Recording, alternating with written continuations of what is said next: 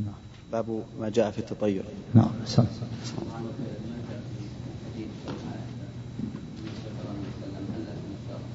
نعم. اشترت يعني آه، تعالجت تعالجت نعم.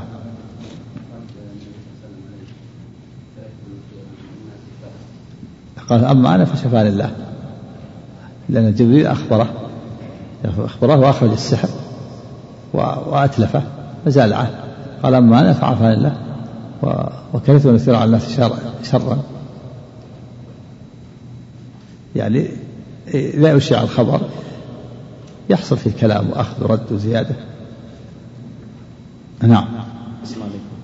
هذا سائل عن طريق الشبكة الأخ أبو محمد من كندا. إذا أظن هلا يعني لو دفنت البئر لأن في بئر اللي دفنت صار في كلام الناس وأخذ لماذا دفنت وماذا السبب يثير على الناس الشر.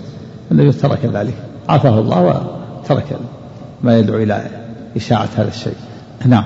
أحسن عليكم. من أسئلة الشبكة الأخ أبو محمد من كندا يقول فضيلة الشيخ ما الحكم في إجراء العقد الشرعي للزواج بالوكالة؟ لا بأس. لا الإنسان له أن يوكل الولي له أن يوكل من يعقد النكاح عن ابنته والزوج له أن يوكل لا حرج. يقول الموكل للزوج زوجتك بنت موكل فلان. وإذا كان الزوج أيضا آه، وكل يقول الوكيل قبلت الزواج لموكل فلان. لا حرج. لا الولي له أن يوكل والزوج له أن يوكل. ها؟ إيه ولا كان. يقول قبله لفلان. قبلته لموكل فلان. وهو يقبل لنفسه. نعم. أحسن عليك. والسؤال الثاني يقول ما هي العلامات التي يعرف بها الساحر؟ لأن بعضهم يعالج بالقرآن ثم يأتي ببعض الأفعال الغريبة. نعم. العلامات على الساحر أولا تكون حاله غير مستقيمة. يكون منحرف. يكون لا لا يؤدي الصلوات الخمس. وفي الغالب أنه يكون السحرة في ولا سيما في, في, بلادنا يكون في أماكن ضيقة مظلمة وأماكن منتنة ويكون بعيد عن الاجتماعات على الناس من علامة أنه أنه يأمر ب من أتى إليه أعطني ثوب ولا غترة ولا كذا ويسأل عن اسمه وعن اسم أمه وكذا. كل هذه من علامات أنه مشعوذ. وشد الداعي يكون يسأل عن أمه ما ما له دخل. يكون يقول أتي ثوب ولا أتي غترة ولا أتي شيء من المريض. كل هذا من علامة من علامة أيضا سوء حاله وأنه معروف بفساد الحال وعدم الاستقامة على طاعة الله وترك الصلاة والتلبس بالنجاسات ترك الاغتسال والرائحة المنتنة والبعد عن الناس. كل هذه من علامات وقد بعض السحرة قد يقرأ شيء من القرآن من باب ذر الرماد في العيون من باب التخدير. إذا جئت أمامه رفع صوته وقرأ الفاتحة أو قرأ قل هو الله أحد. حتى تأمن تطمئن إليه ثم بعد ذلك يتكلم بالسحر. نعم. أحسن عليك يقول وما حكم مسك القارئ بجبهة المرأة التي يقرأ عليها أثناء القراءة للعلاج من السحر؟ إذا كانت أجنبية لا يجوز لها لا يجوز أن يمسها أما إذا كانت محارم لا بأس. أما أجنبية لا, لا يمسها يقرأ بدون بدون مس. ما في داعي المس لا مس جبهتها ولا يديها ولا رأسها. نعم. هذا غلط. ها؟ تخرج له شيء من الرأس. نعم. تخرج له بعض الشعر ولا يقرأ؟ لا لا تخرج لا تخرج لا هذه ليش ينفث عليها من نعم. ها؟ إيش؟ ولا مورحة لا يمسها نعم. من قال ان هذا للضروره كما أن الطبيب له أن يمس شيئا من المرأة للضرورة كذلك لا يختلف ما في ما في داعي. يقرا ما في حاجة إلى أنه يكشف شيء. نعم. من ينكر أن السحر يمرض ويقتل؟ ها؟ من ينكر أن السحر يمرض ويقتل؟ أنكر المحسوس والواقع أقول أنكر المحسوس والواقع السحر الواقع يثبت هذا. نعم.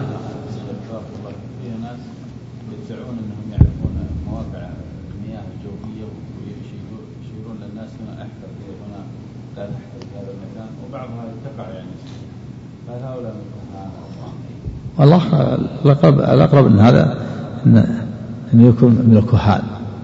وقد يكون يعرف هذا إذا كان شيء يكون عنده معرفة يدرس الجيولوجيا وأشباه قد يكون عنده معرفة لكن معرفة محدودة.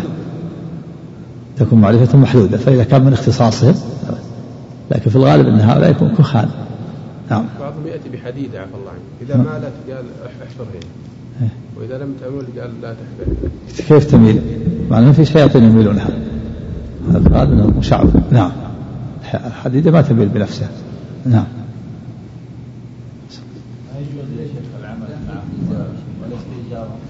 نعم. إذا كانوا مشعوذين ما يجوز. نعم. ينظر يتأمل منهم هل هل هو يعني في حدود خبرتهم خبرة الدراسة التي درسوها. أما إذا كان مشاورين فلا يجوز. نعم. الرحيم الحمد لله رب العالمين صلى الله وسلم وبارك على نبينا محمد وعلى آله وصحبه أجمعين. قال الشيخ الإمام المجدد محمد بن عبد الوهاب رحمه الله تعالى في كتاب التوحيد باب ما جاء في التطير وقول الله تعالى ألا إنما طائرهم عند الله ولكن أكثرهم لا يعلمون وقوله تعالى قالوا طائركم معكم أين ذكرتم بل أنتم قوم مسرفون عن أبي هريرة رضي الله عنه قال أن رسول الله صلى الله عليه وسلم قال لا عدوى ولا طيرة ولا هامة ولا صفر أخرجاه وزاد مسلم ولا نوء ولا غول. ولهما من حديث أنس رضي الله عنه رضي الله عنه قال قال رسول الله صلى الله عليه وسلم لا عدوى ولا طيرة ويعجبني الفعل. قالوا وما الفعل؟ قال الكلمة الطيبة. ولأبي داود بسند صحيح عن عقبة بن عامر رضي الله عنه قال ذكرت الطيرة عند رسول الله صلى الله عليه وسلم فقال أحسنها الفأل ولا ترد مسلما. فإذا رأى أحدكم ما يكره فليقل اللهم لا يأتي بالحسنات إلا أنت ولا يدفع السيئات إلا أنت ولا حول ولا قوة إلا بك. وعن ابن مسعود رضي الله عنه مرفوعا قال الطيرة شرك الطيرة شرك وما منا إلا ولكن الله يثيب بالتوكل. رواه أبو داود والترمذي وصححه وجعل آخره من قول ابن مسعود. ولأحمد من ولأحمد عن أبي من عن حديث ابن عمر. من حديث ابن ابن عمرو رضي الله عنهما. ما ابن عمرو أحسن عليك. ابن عمر. ابن عمر ولا ابن عمرو؟ ابن عمرو أحسن عليك. ابن عمرو؟ نعم. نعم. ولأحمد من حديث ابن عمرو رضي الله عنهما آه، من ردته الطيرة عن حاجته فقد أشرك. قالوا فما كفارة ذلك؟ قال أن يقول اللهم لا خير إلا خيرك ولا طير إلا طيرك ولا إله غيرك. وله من حديث الفضل بن عباس رضي الله عنهما إنما الطيرة إنما الطيرة ما أمضاك أو ردك. بسم الله الرحمن الرحيم. الحمد لله رب العالمين والصلاة والسلام على محمد. قال الإمام محمد بن عبد الوهاب رحمه الله تعالى في كتاب التوحيد باب ما جاء في التطير يعني من النهي عنه الوعيد وذلك أنه من من إلقاء الشيطان ووسوسته وتخويفه وهو من الشرك فهو ينافي كمال التوحيد الواجب. ولهذا ذكره المؤلف رحمه الله لأنه ينافي في كتاب التوحيد لأنه ينافي كمال التوحيد الواجب لكونه من إلقاء الشيطان ووسوسته وتخويفه. قال المؤلف رحمه الله تعالى قال الله تعالى ألا إنما طائرهم عند الله ولكن أكثرهم لا يعلمون. طائرهم يعني حظهم وما قدر عليهم. قبل هذه الآية وهذه الآية في آل فرعون. قال الله تعالى ولقد أخذنا آل فرعون بالسنين ونقص من الثمرات لعلهم يذكرون. فإذا جاءتهم الحسنة قالوا لنا هذه. الحسنة الخصب والسعة والعافية. قالوا لنا هذه يعني نحن جديرنا بها وحقيقون بها وأهل لها. وإن تصم سيئة جهد وبلاء وقحط يطير بموسى ومن معه يتشاءم بموسى والمؤمنين معه ويقول هذا أصابنا بشؤمهم. قال الله تعالى ردا عنه ألا إنما طائرهم عند الله؟ يعني شؤمهم وما نالهم من مما قدر عليهم إنما هو بسبب ذنوبهم ومعاصيهم وتكذيبهم لنبي الله عز وجل لا بسبب موسى. ولكن أكثرهم لا يعلمون أكثرهم جهال لا يدرون. ولو علموا وعقلوا وفهموا لعلموا أن ما جاء به موسى عليه السلام عليه هو الخير والبركة. فإنه أمر بتوحيد الله عز وجل وإخلاص الدين له. وهذا فيه السعة والخير. قال الله تعالى ولو أن أهل القرى آمنوا واتقوا لفتحنا عليهم بركات من السماء والأرض. والآية الثانية قوله تعالى قال تعالى قالوا طائركم معكم أين ذكرتم بل أنتم قوم مسرفون. هذه الآية في أصحاب القرية. قال تعالى واذكر أصحاب أصحاب القرية إذ جاءهم المرسلون كل شيء أحسنه في إيمان مبين. واضرب لهم مثلا أصحاب القرية واضرب لهم واضرب لهم مثلا أصحاب القرية إذ جاءهم المرسلون. إذا أرسلنا إليهم اثنين فكذبوهما فعززنا بثالث يعني قويناهم برسول ثالث. قالوا إنا إليكم مرسلون. قالوا ما أنتم إلا بشر مثلنا وما أنزل الرحمن من شيء إن أنتم إلا تكذبون. قالوا طائركم معكم. أي إن ذكرتم بل أنتم قوم مسلمون. حظكم ومنالكم من شر معكم بسبب بغيكم وتكذيبكم للأنبياء والمرسلين ليس بسببنا. أين ذكر أين ذكر أين ذكرتم يعني أي من أجل أن ذكرناكم ووعظناكم وأمرناكم بتوحيد الله عز وجل قابلتمونا بهذا الكلام بل أنتم قوم مسرفون مجاوزون الحد. فطائر الباغي معه يعني ما يحصل له من من الشؤم انما بسبب تكذيبه وعناده ومخالفته الناصحين ليس بسبب الأنبياء ولا بسبب الناصحين. قدر عليهم بسبب ذنوبهم ومعاصيهم. ومناسبة هاتين الآيتين الترجمة أن التطير من أعمال أهل الجاهلية ومن أعمال المشركين وقد ذمه الله تعالى ونهى عنه وحذر منه لأنه ينافي كمال التوحيد الواجب. وعن أبي هريرة رضي الله عنه أن النبي صلى الله عليه وسلم قال لا عدوى ولا طيرة ولا هامة ولا صفر. اخرجها زاد مسلم ولا نوء ولا غول. لا عدوى اختلف في معنى قوله لا عدوى. وأصح ما قيل فيها أن المراد آه، لا عدوى على الوجه الذي يعتقده أهل الجاهلية من إضافة الفعل إلى غير الله وأن العدوى والمرض ينتقل بطبعه وذاته لا بتقدير من الله. هذا منفي. والعدوى اسم من الأعداء. والأعداء يعدي إعداء إذا انتقل المرض. فأهل الجاهلية كانوا يعتقدون أن المرض ينتقل بنفسه ويعدي بنفسه لا بتقدير من الله. فنفى الله فنفى النبي ذلك نفى النبي صلى الله عليه وسلم ذلك قال لا عدوى على الوجه الذي يعتقده أهل الجاهلية. من إضافة الفعل إلى غير الله وأن العدوى تنتقل بنفسها. وإلا فقد يجعل الله مخالطة الصحيح. قد يجعل الله مخالطة الصحيح لمن به مرض سبب في انتقال العدوى. الله تعالى ربط الأسباب بالمسببات. قد يجعل الله مخالطة الصحيح لمن به مرض سببا في انتقال العدوى. ولهذا جاء في الأحاديث الأخرى النهي عن آه، التعرض لأسباب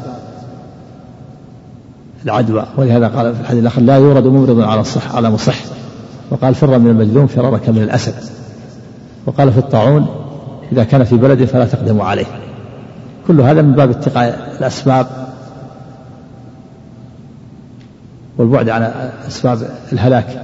كما نهي الإنسان عن أكل السم وعن الاقتراب من من النار والحريق وأن يلقي نفسه من شاهر. كل هذا من باب منهي عن ذلك من باب اجتناب أسباب الهلاك. كذلك أيضا مأمور بأن لا بأن لا يتعرض لأسباب العدوى.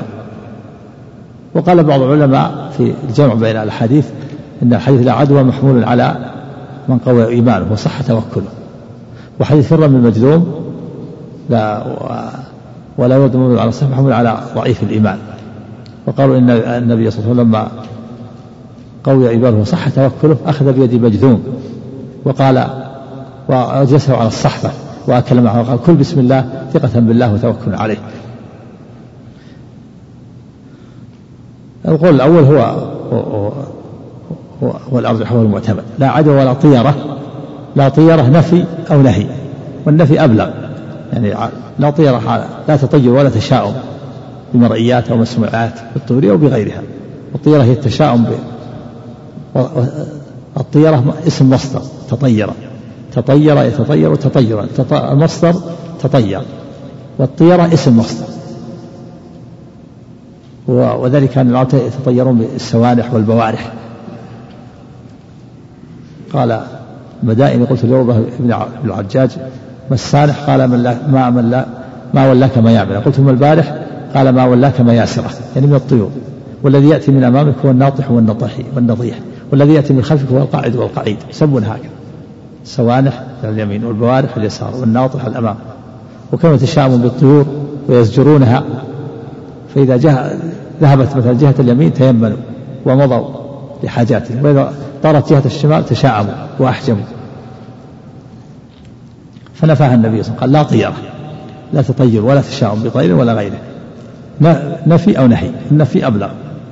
ولا هامة الهامة هي طير طير الليل ويسمى البومة كانت العرب يتشاءمون به. ويعتقدون أن البومة إذا وقع على بيت أحدهم يقول يلعى إلي نفسي أو أحد من أهل بيتي أنه سيموت هو أو أحد من أهل بيته. فنفاه النبي صلى الله عليه وسلم نفع الاعتقاد قال لا هامة إيش عند هامة بوم الليل ما عنده شيء ضعيف طير ضعيف ما يدل على خير ولا شر. ولهذا لما جاء طير وبعض السلف وقال خير خير أنكر عليه قال لا خير ولا شر. إيش إيش عند الطير؟ الآن ما عنده شيء. ثم أنكر عليه وقال لا تصاحبه. ف فالهامة ما الهامة ليس لها من الأمر شيء. لا تعلم شيئا لكن كانوا يعتقدون هذا. إذا جاءت الهامة وقعت على بيت أحدهم تشاءموا وقالوا أنها تنعى إلي نفسه أو أحد من أهل بيته. يعني تخبر بقرب موته. فنفاه النبي صلى الله عليه وسلم. نفى هذا الاعتقاد قال لا هامة. ولا صفر إلى الصفر حية في البطن. تصيب وأنها تعدي. كان العرب يعتقدون أنها تعدي وأنها أعدى من الجرب عند العرب. فنفاها النبي صلى الله عليه وسلم. قال لا لا صفر وقيل المرض بسفر أن الجاهلية كانوا ينسئون صفر ويجعلونه مكان المحرم ويؤخرون المحرم ويجعلونه مكان صفر وقيل المرض بسفر التشهد بشهر صفر فنفاه النبي صلى الله عليه وسلم قال لا صفر زاد مسلم ولا نوء نوء ونسبة السقيا والمطر إلى الأنواع إلى النجوم وهو الاستسقاء بالنجوم. فنفاه النبي قال يقول ولا نوء يعني لا ينبغي نسبة المطر إلى النجوم والأنواع.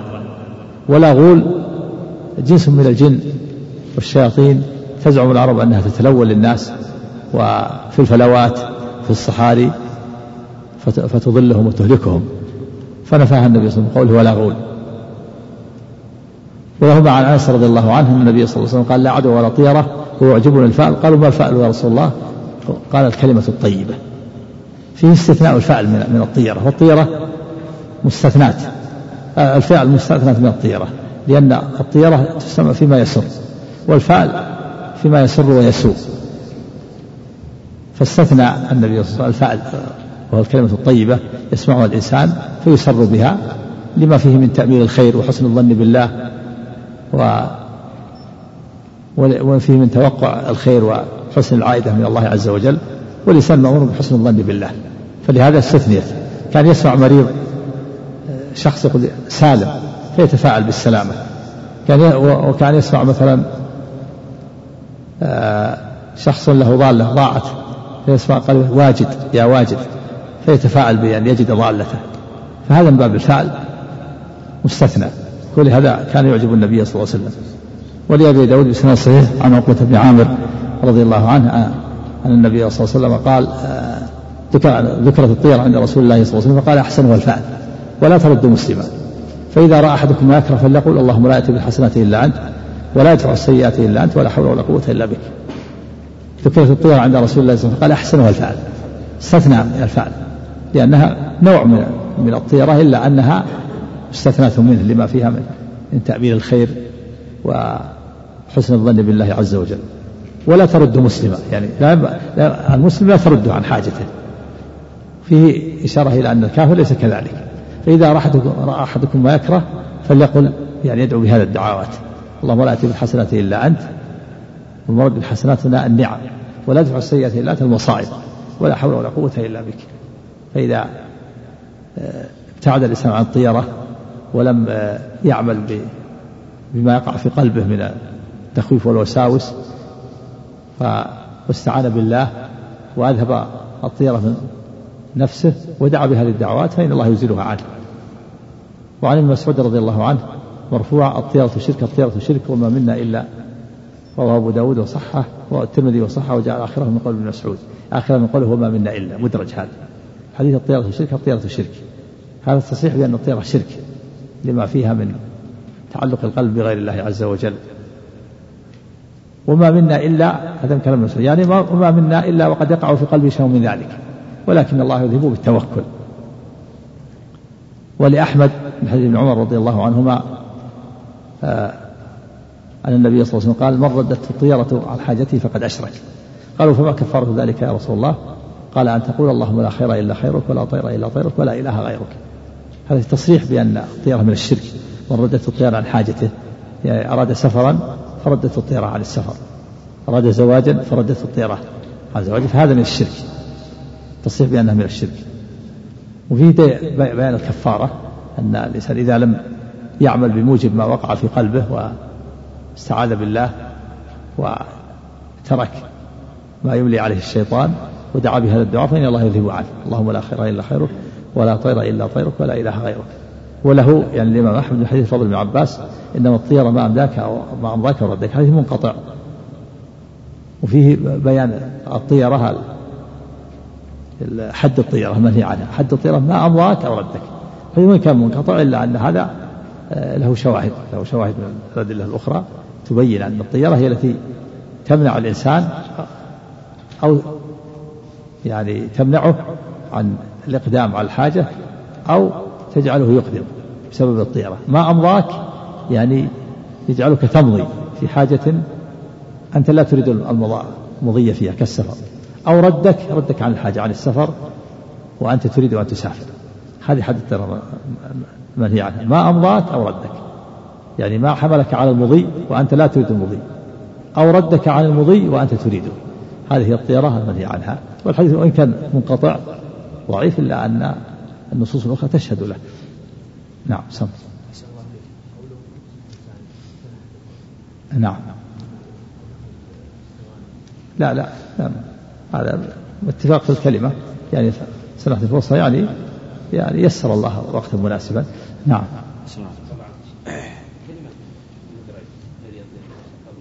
نعم. هذا هذا ما يصح مثل ما قال أنكر بعض فقال خير خير قال لا خير ولا شر. غلط هذا. وش عند الطير ما عنده لا خير ولا شر. نعم. بسم الله الرحمن الرحيم الحمد لله رب العالمين. وصلى الله وسلم وبارك. أي نعم. لا غيره لأنه ما ما يليق الاسم الاسم السيء والقبيح ينبغي ان يغير نعم. نعم. بسم الله. الرحمن الرحيم. الحمد لله رب العالمين وصلى الله وسلم وبارك على نبينا محمد وعلى آله وصحبه أجمعين. اللهم قال الشيخ عبد الرحمن بن حسن رحمه الله تعالى في فتح المجيد باب ما جاء في التطير. قال المصنف رحمه الله تعالى باب ما جاء في التطير أي من النهي عنه من النهي عنه والوعيد فيه. مصدر تطير يتطير تطيرا والطيرة بكسر الطاء وفتح الياء وقد تسكن. اسم مصدر من تطير طيرة كما يقال تخير خيرة ولم يجيء في المصادر على هذه الزلة غيرهما. ها ولم يجيء؟ ولم يجيء في المصادر على هذه الزينة غيرهما. طيرة وخيرة نعم. وأصله التطير بالسوانح خيرة اسم مصدر من تطير والمصدر تطيرا وخيارها مصدر من تخير والمصدر تخيرا. واسم المصدر خيرة. واسم المصدر ما نقص حروفه عن المصدر. فالمصدر تطيرا واسم المصدر طيرة. والمصدر تخيرا واسم المصدر خيرة نعم. أحسن وأصله التطير بالسوانح والبوارح من الطير والظباء وغيرهما وكان ذلك يصدهم عن مقاصدهم. نعم في الجاهلية كان ذلك يصدهم الطيرة تصدهم عن مقاصدهم وكانوا أيضا آه، يزجرون الطير و ويفعلون بمقتضى زجرها. كان ومن لا يزجر الطير يذهب إلى من يزجرها له من آه، بعض القبائل المشهورة. هناك قبيلة بني لهب كانوا كانوا مشهورين بزجر الطير. ولهذا يقول الشاعر الجاهلي خبير بنو لهب فلا تكن ملغيا مقالة لهبي إذا الطير مرت. يعني بنو لهب عندهم خبرة في زجر الطير لا تلغي مقالتهم. إذا زجر لك الطير اعتمدها ولا تلغيها. هذا من جهل من جهل الجهل نعم. خبير بنو لهب فلا تكن ملغيا مقالة لهبي إذا الطير مرت. هذا من الشواهد في النحو من العقيد نعم. نعم. وكان ذلك يصدهم عن مقاصدهم فنفاه الشرع وابطله وأخبر أنه لا تأثير له في جلب نفع أو دفع ضر. قال المدائني سألت رؤبة بن العجاج. قلت ما السانح؟ قال ما ولاك ميامنه قلت فما البارح؟ قال ما ولاك مياسره والذي يجيء من أمامك فهو الناطح والنطيح والذي يجيء من خلفك هو القاعد والقعيد. هكذا يسمونه. السانح ما جاء من الأمام والبارح من والناطح من الأمام. والقاعد والقعيد من الخلف. هذا خبير بن ولهب في ابتداء الابتداء بالنكرة. خبير نعم. ولما والنكرة موصوفة نعم. ولما كانت الطيرة من الشرك المنافي لكمال توحيد الواجب لكونها من إلقاء الشيطان وتخويفه ووسوسته ذكرها المصنف في كتاب التوحيد تحذيرا مما ينافي كمال التوحيد الواجب. قال المصنف رحمه الله تعالى وقول الله تعالى ألا إنما طائرهم عند الله ولكن أكثرهم لا يعلمون. ذكر تعالى هذه الآية في سياق قوله تعالى فإذا جاءتهم الحسنة قالوا لنا هذه وإن تصبهم سيئة يطيروا بموسى ومن معه.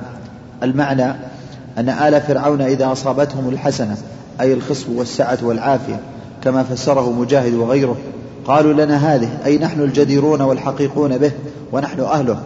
وأن تصيبهم سيئة أي بلاء وقحط يطير بموسى ومن معه فيقولون هذا بسبب موسى وأصحابه أصابنا بشؤمهم. فقال الله تعالى ألا إنما طائرهم عند الله؟ قال ابن عباس طائرهم ما قضى عليهم وقدر لهم. ما قضي عليهم. أحسن عليك. ما قضي عليهم وقدر لهم. وقدر. أحسن عليك. ما قضي ما قضي عليهم وقدر لهم. وفي رواية شؤمهم عند الله ومن قبله. أي إنما جاءهم الشؤم من قبله بكفرهم وتكذيبهم بآياته ورسله. قوله ولكن أكثرهم لا يعلمون. أي أن أي أن أكثرهم جهال لا يدرون. ولو فهموا وعقلوا لعلموا أنه ليس فيما جاء به موسى عليه الصلاة والسلام إلا الخير والبركة والسعادة والفلاح لمن آمن به واتبعه. قال المصنف رحمه الله تعالى وقوله تعالى قالوا طائركم معكم أين ذكرتم بل أنتم قوم مسرفون؟ المعنى والله أعلم. حظكم وما ناب وما نابكم من شر معكم بسبب أفعالكم وكفركم وكفركم ومخالفتكم الناصحين. ليس هو من أجلنا ولا بسببنا بل ببغيكم وعداوتكم. فطائر الباغي الظالم معه فما وقع به من الشرور فهو سببه الجالب له. وذلك بقضاء الله وقدره وحكمته وعدله. كما قال تعالى أفنجعل المسلمين كالمجرمين؟ ما لكم كيف تحكمون؟ ويحتمل أن يكون المعنى طائركم معكم أي راجع عليكم فالتطير الذي حصل لكم إنما يعود عليكم. وهذا من باب القصاص في الكلام ونظيره قوله عليه الصلاة والسلام إذا سلم عليكم أهل الكتاب فقولوا وعليكم ذكره ابن القيم. قوله إن ذكرتم أي من أجل أن ذكرناكم وأمرناكم بتوحيد الله قابلتمونا بهذا الكلام. بل أنتم قوم مسرفون. وقال قتادة أئن ذكرناكم بالله تطيرتم بنا. ومناسبة الآيتين للترجمة أن التطير من عمل أهل الجاهلية والمشركين. وقد ذمهم الله به ومقتهم. وقد نهى رسول الله صلى الله عليه وسلم عن التطير. وأخبر أنه شرك كما سيأتي في أحاديث الباب. هنا قد يقال إن هذا من باب المقابلة من قوله السلام عليكم الكتاب. قال أحسن عليك وقوله أن ذكرتم أي من أجل أن ذكرناكم وأمرناكم بتوحيد الله قابلتمونا بهذا الكلام. كذا. أحسن وقال قتادة أي ذكرناكم بالله تطيرتم لا لا وقيل من باب المقابلة إيش؟ قال وهذا من باب القصاص في الكلام ونظيره قول وقيل قبله وقيل إيش؟ ويحتمل أن يكون المعنى طائركم معكم أي راجع عليكم. فالتطير الذي حصل لكم إنما يعود عليكم. وهذا من باب القصاص في الكلام. ونظيره قوله عليه الصلاة والسلام إذا سلم عليكم أهل الكتاب فقالوا أو فقولوا فقولوا وعليكم. يعني ترد عليهم تحيتهم. في اللفظ الآخر في آخر الآية قال فإن تقبلوا منا ولا تقبلوا منهم. طيب ماشي. بعدها قال المصنف رحمه الله تعالى عن أبي هريرة رضي الله تعالى عنه أن رسول الله صلى الله عليه وسلم قال لا عدوى ولا طيرة ولا هامة ولا صفر أخرجاه زاد مسلم ولا نوء ولا غول. قال أبو السعدات العدوى اسم من الإعداء كالرعوى يقال أعداه الداء. كالدعوة. أحسن عليك. قال أبو السعدات العدوى اسم من الإعداء كالرعوى. كالدعوة. كالدعوة إيش عندك؟ بالراء شو بعده؟ يقال أعداه الداء يعديه إعداء. ذكر عفى الله حاشية إيه. قال في طاء كالدعوة تحريف. تحريف؟ كالرعوة يعني؟ هذا كلام. ها؟ كالرعوة عندك؟ هذا المحققة هذه؟ هذه نسخة نسخة. الفقيه؟ حامد فقيه. إيه. والثاني؟ والمحققة عفى الله عنك في الحاشية إيه. طاء كالدعوة تحريف وأثبت عندها الرعوة. الرعوة؟ يحتاج إلى ها؟ قاموس. القاموس إيش في القاموس؟ نعم. نعم. يقال أعداه الداء يعديه إعداء أي إذا أصابه آه، يعديه داء إذا أصابه مثل ما بصاحب الداء. وقال غيره لا عدوى هو اسم من الإعداء وهو مجاوزة العلة من صاحبها إلى غيره. والمنفي نفس سراية العلة أو إضافتها إلى العلة والأول هو الظاهر. وفي رواية لمسلم أن أبا هريرة رضي الله عنه كان يحدث بحديث لا عدوى. ويحدث عن النبي صلى الله عليه وسلم أنه قال لا لا يورد ممرض على مصح. ثم إن أبا هريرة اقتصر على حديث لا يورد ممرض على مصح وأمسك على حديث لا عدوى فراجعوه وقالوا سمعناك تحدثه فأبى أن يعترف به. قال أبو سلمة الراوي عن أبي هريرة فلا أدري أنسي أبو هريرة أو نسخ أحد القولين الآخر. وقد روى حديث لا عدوى جماعة من الصحابة أنس بن مالك وجابر بن عبد الله والسائب بن يزيد وابن عمر وغيرهم رضي الله تعالى عنهم. وفي بعض روايات هذا الحديث وفر من المجذوم كما تفر من الأسد. وقد اختلف العلماء في ذلك وأحسن ما قيل فيه قول البيهقي وتبعه ابن الصلاح وابن القيم وابن رجب وابن مفلح وغيرهم أن قوله لا عدوى على الوجه الذي يعتقده أهل الجاهلية من إضافة الفعل إلى غير الله تعالى. وأن هذه الأمور. وأن هذه الأمور تعدي بطبعها وإلا فقد يجعل الله بمشيئته مخالطة مخالطة الصحيح من به شيء من الأمراض سببا لحدوث ذلك. ولهذا قال وفر من المجذوم كما تفر من الأسد وقال لا يورد ممرض, ممرض على مصح وقال في الطاعون من سمع به في أرض فلا يقدم عليه وكل فلا فلا يقدم عليه أحسن عليك. من سمع به في أرض فلا يقدم عليه وكل ذلك بتقدير الله تعالى. ولأحمد والترمذي عن ابن مسعود مرفوعا لا يعدي شيء شيئا. قالها ثلاثة فقال أعرابي يا رسول ولأحمد إيش؟ أحسن عليك. ولأحمد والترمذي. هذا في الشرح ما زال. نعم. عن ابن مسعود مرفوعا لا يعدي شيء شيئا. قالها ثلاثة فقال أعرابي يا رسول الله النقبة من الجرب تكون بمشفر البعير أو بذنبه في الإبل العظيمة فتجرب كلها. فقال رسول الله صلى الله عليه وسلم فمن أجرب الأول لا عدوى ولا طيرة ولا هامة ولا صفر خلق الله كل نفس وكتب حياتها ومصائبها ورزقها. فأخبر صلى الله عليه وسلم أن ذلك كله بقضاء الله وقدره والعبد مأمور باتقاء أسباب الشر إذا كان في عافية.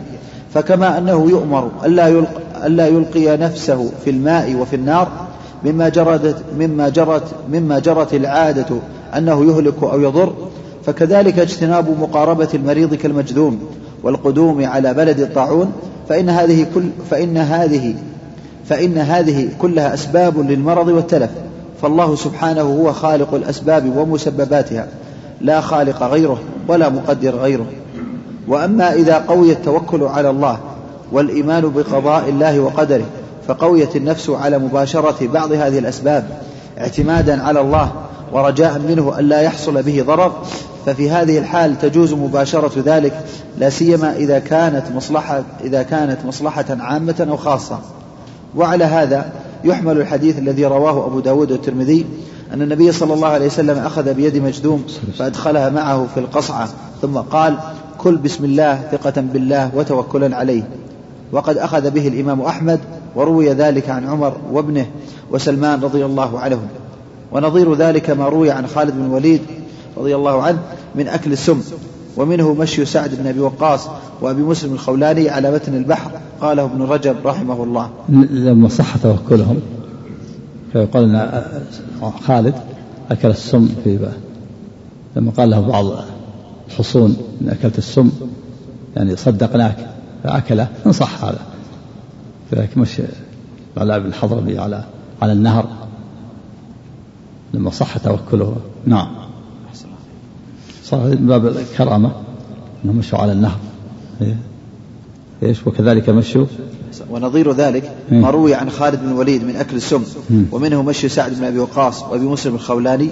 على متن البحر قاله ابن رجب رحمه الله نعم قوله ولا طيرة قال ابن القيم. رحمه أحسن عليك إليك.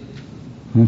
ذكر العدوى قال ما يعدي من جرب أو غيره وهو مجاوزته من صاحبه إلى غيره. العدوى؟ والعدوى ما يعدي من جرب إيه. أو غيره وهو مجاوزته من صاحبه إلى غيره. نعم. والعدوية. والدعوة ما في؟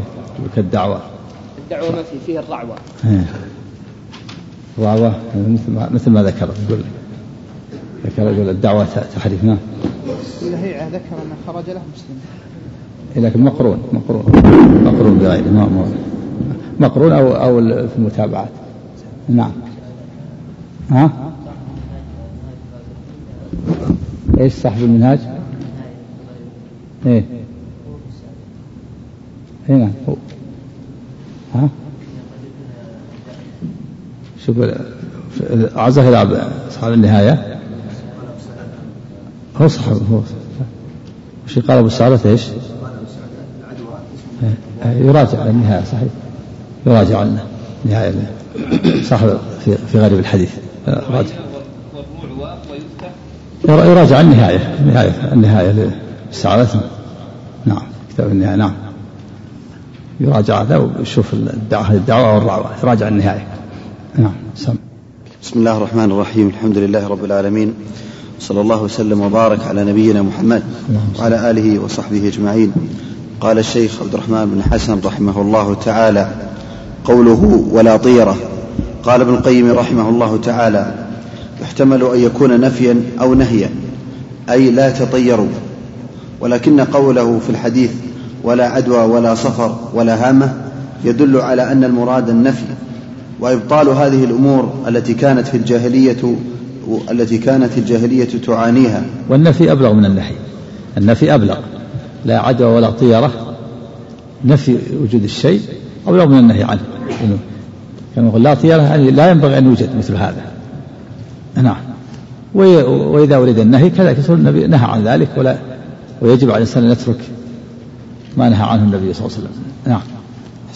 محتمل تقول لا طيرة النبي والمعنى لا لا تتطيروا ومحتمل أن يكون نفي لا طيرة يعني لا وجود لا ينبغي أن يكون وجود لا ينبغي أن أن تكون الطيرة موجودة بين المسلمين. نعم. وإبطال هذه الأمور التي كانت الجاهلية تعانيها والنفي في هذا أبلغ من النهي لأن النفي يدل على بطلان ذلك وعدم تأثيره والنهي إنما يدل على المنع من على المنع منه. هذا الفرق. لأن النفي نعم. أحسن الله عليك. والنفي في هذا أبلغ من النهي لأن النفي يدل لأن النفي يدل على بطلان ذلك وعدم تأثيره. والنهي إنما يدل على المنع منه. وفي صحيح مسلم عن معاير عن معاير بن حكم رحمه رضي الله عنه. فرق بين نفي الشيء وبطلانه وعدم تأثيره وبين النهي عنه. نعم. وفي صحيح مسلم عن معاوية بن حكم رضي الله تعالى عنه أنه قال رسول الله صلى الله عليه وسلم اللهم صل وسلم. ومنا أناس يتطيرون. قال قال ذلك شيء يجده أحدكم في نفسه فلا يصدنكم. فأخبر أن تأذيه وتشاؤمه بالطيرة إنما هو في نفسه وعقيدته لا في المتطير به فوهمه وخوفه وإشراكه هو الذي يطيره ويصده لا ما رآه وسمعه. إيش؟ أحسن الله عليك. فأخبر. قال فأخبر أن تأذيه وتشاؤمه بالطيرة. تأذيه؟ ها؟ تأذيه. منصوبة. نعم. فأخبر أن تأذيه وتشاؤمه بالطيرة إنما هو في نفسه وعقيدته لا في المتطير به فوهمه وخوفه وإشراكه هو الذي يطيره ويصده لا ما رآه وسمعه. فأوضح صلى الله عليه وسلم لأمته الأمر وبين لهم فساد الطيرة ليعلموا أن الله سبحانه لم يجعل لهم عليها علامة ولا فيها دلالة ولا نصبها سببا لما يخافونه ويحذرونه. ولتطمئن قلوبهم وتسكن نفوس وتسكن نفوسهم إلى وحدانيته تعالى التي أرسل بها رسله وأنزل بها كتبه وخلق لأجلها السماوات والأرض وعمر الدارين الجنة والنار بسبب التوحيد. فقطع صلى الله عليه وسلم علق الشرك من قلوبهم لئلا يبقى فيها علقة منها. علقة. أو علقة أحسن. لئلا يبقى فيها علقة منها. يعني لا جميع ما يتعلق بأسباب الشرك وعلائقه كلها قطعها النبي صلى الله عليه وسلم. ولا عدوى ولا طيار ولا هامة. جميع ما يتعلق بالشرك. جميع ما يتعلق به المشركون ويتوهمونه نفاه النبي صلى الله عليه وسلم وأبطله. فلا يبقى لمشرك أو مبتدع تعلق نعم. فقطع صلى الله عليه وسلم علق الشرك من قلوبهم لئلا يبقى فيها علقة منها. ولا يتلبسوا بعمل من أعمال أهل النار البتة فمن استمسك بعروة التوحيد الوثقى واعتصم بحبله المتين وتوكل على الله قطع هاجس الطيرة من قبل استقرارها وبادر من قبل من قبل استقرارها. قطع هاجس الطيرة من قبل استقرارها وبادر خواطرها من قبل استمكانها. قال عكرمة كنا جلوسا عند ابن عباس فمر طائر يصيح فقال رجل من القوم خير خير. فقال ابن عباس لا خير ولا شر. فبادره بالإنكار عليه لئلا يعتقد تأثيره في الخير والشر. نعم. وش عند الطير قال خير خير. قال لا خير ولا شر. ما مسكين طائر ما, ما يعلم شيء. كيف يقال خير؟ لا لا خير ولا شر. لا هذا ولا هذا. يريد يعني لا لا تتعلق بشيء أبدا. وش عند الطائر طائر مر وش عنده من الخير أو من الشر؟ ما عنده لا هذا ولا هذا. مخلوق ضعيف. نعم. والله إلى الآن إذا ضرب إذا دق أحد عليه متأخر في الليل قال خير إن شاء الله سواء في الهاتف أو أو إيه. في في منزله. هذا من هذا ولا؟ لا هذا مثل ما جاء في حديث الله ولا طائق الا تلقوا بخير تلقوا بخير يا رحمن. هذا آدمي عاقل اللي اتصل به. وهذا الطارق الذي طارق هو من هذا الباب. جاء ما يدل على أنه له له أدلة منه. نعم. ليس من هذا الباب. نعم نعم. قال قال عكرمة آه، قال فبادره بالإنكار عليه لئلا يعتقد تأثيره في الخير والشر وخرج طاووس مع صاحب له في سفر. فصاح غراب فقال الرجل خير فقال طاووس وأي خير عند هذا؟ لا تصحبني. انتهى ملخصا. عقوبة العاقبة عز تعزير. قال لا تصحبني. لأن عندك تعلق ب الغراب وش عنده؟ لا خير ولا شر. عزرة من باب التعزير حتى يرتدع. نعم. وقد جاءت أحاديث ظن بعض الناس أنها تدل على جواز طيرة. كقوله صلى الله عليه وسلم الشؤم في ثلاث في المرأة والدابة والدار ونحو هذا. قال ابن القيم رحمه الله إخباره صلى الله عليه وسلم بالشؤم في هذه الثلاثة ليس فيه إثبات الطيرة التي نفاها الله وإنما غايته أن الله سبحانه قد يخلق منها أعيانا مشؤومة على من قاربها وسكنها وأعيانا مباركة لا يلحق من قاربها منها شؤم ولا شر وهذا كما يعطي سبحانه الوالدين ولدا مباركا يريان الخير على وجهه ويعطى غيرهما ولدا مشؤوما يريان الشر على وجهه. وكذلك ما يعطاه العبد من ولاية أو من ولاية أو غيرها. فكذلك الدار والمرأة والفرس. والله سبحانه خالق الخير والشر والسعود والنحوس. فيخلق بعض هذه الأعيان سعودا مباركة ويقضي بسعادة من قاربها وحصول اليمن والبركة له.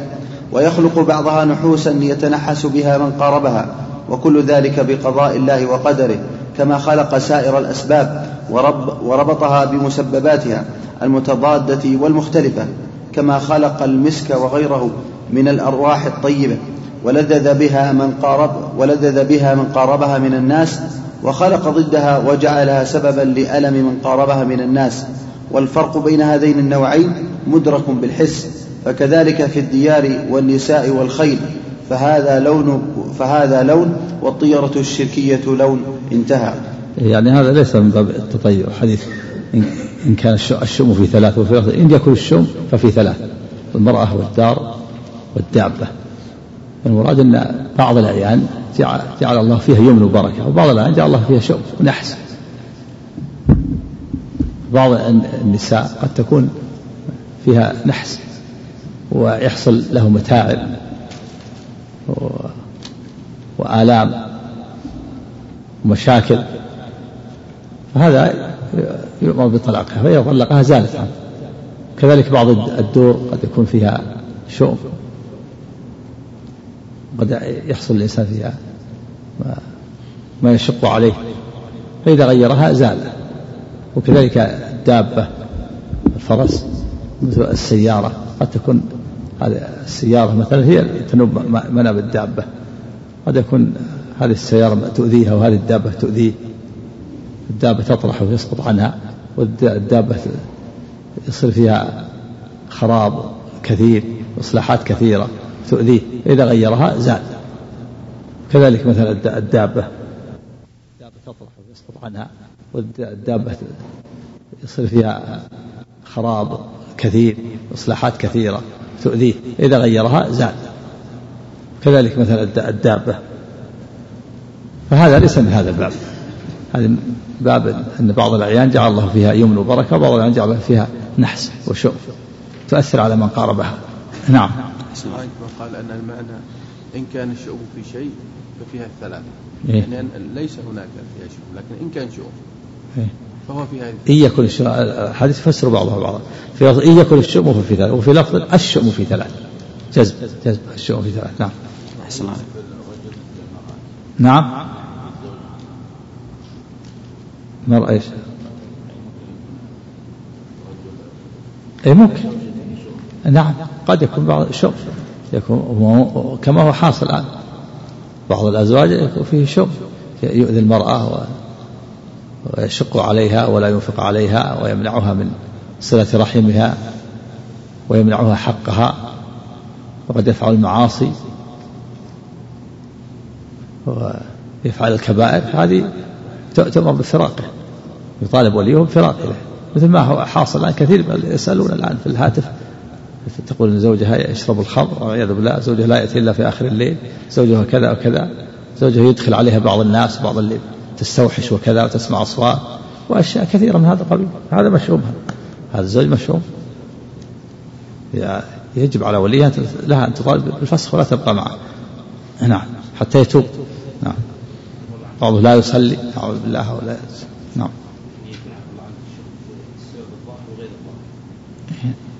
نعم لا الشيء ظاهر لابد من شيء ظاهر. اللي ما هو ظاهر ما يدرى عنه. نعم. قوله ولا هامة بتخفيف الميم على الصحيح. قال الفراء الهامة طير من طيور الليل. كأنه يعني البومة. قال ابن الأعرابي كانوا يتشاءمون بها إذا وقعت على بيت أحدهم. يقول نعت نعت إلي نعت إلي نفسي. نعت, نعت إلي نفسي. أو أخبرت بقول وفاته. النعي الإخبار بقول وفاته. إذا وقعت البوم على باب قال خلاص هذا تنعي لنفسي إما أو أحد من أقاربه سيموت أو سيموت أحد من أقاربه هكذا يتشاءمون. وش عند البوم؟ البوم خلق مسخر ما عنده شيء. نعم. قال ابن الأعرابي كانوا يتشاءمون بها إذا وقعت على بيت أحدهم. يقول نعت إلي نفسي أو أحدا من أهل داري. فجاء الحديث بنفي ذلك وإبطاله. قوله ولا صفر بفتح الفاء روى أبو عبيدة في غريب الحديث عن رؤبة أنه قال هي حية تكون في البطن تصيب الماشية والناس وهي أعدى من الجرب عند العرب. وعلى هذا فالمراد بنفيه ما كانوا يعتقدونه من العدوى. وممن قال بهذا سفيان بن عيينة والإمام أحمد والبخاري وابن جرير. وقال آخرون يعني على أنها حية في البطن تعدي. نعم. وقال آخرون المراد به شهر صفر والنفي لما كان أهل الجاهلية يفعلونه في النسيء. وكانوا يحلون المحرم ويحرمون صفر وي... وي... يقدمون صفر ويؤخرون المحرم. حتى حتى يبيحون لأنفسهم القتال. لأن الأشهر الحرم ما يقاتلون فيها. ثلاثة أشهر. ذو الحجر المحرم طويلة عليهم يريدون القتال. إذا طالت عليهم مدة قال نزحلق صفر محرم ونقدم صفر. يأخرون ويقدمون. ثم يقاتلون في شهر المحرم ويسمونه صفر. ويؤخرون المحرم ويسمونه المحرم فأنزل الله تعالى قوله إنما النسيء زيادة في الكفر. يضل به الذين كفروا. يحلونه عاما ويحرمونه عاما. لواطئ عدة ما حرم الله فيحل ما حرم الله. زين لهم سوء أعمالهم والله لا يهدي القوم الكافرين. فالنسيء من زيادة في الإثم والكفر زيادة لهم في الإثم والكفر نعوذ بالله. والقول الثاني أن المراد التشاؤم بشهر صفر. نعم. وقال آخرون المراد به شهر صفر ونفي لما كان أهل الجاهلية يفعلونه من يفعلونه في النسيء. وكانوا يحلون المحرم ويحرمون صفر ويحرمون صفر مكانه. نعم. وهو قول مالك. يحرمون نعم. ويحرمون صفر مكانه وهو قول مالك. وروى أبو داود عن محمد بن راشد عمن سمعه يقول إن أهل الجاهلية يتشاءمون بصفر ويقولون إنه شهر, إنه شهر مشؤوم. فأبطل النبي صلى الله عليه وسلم ذلك.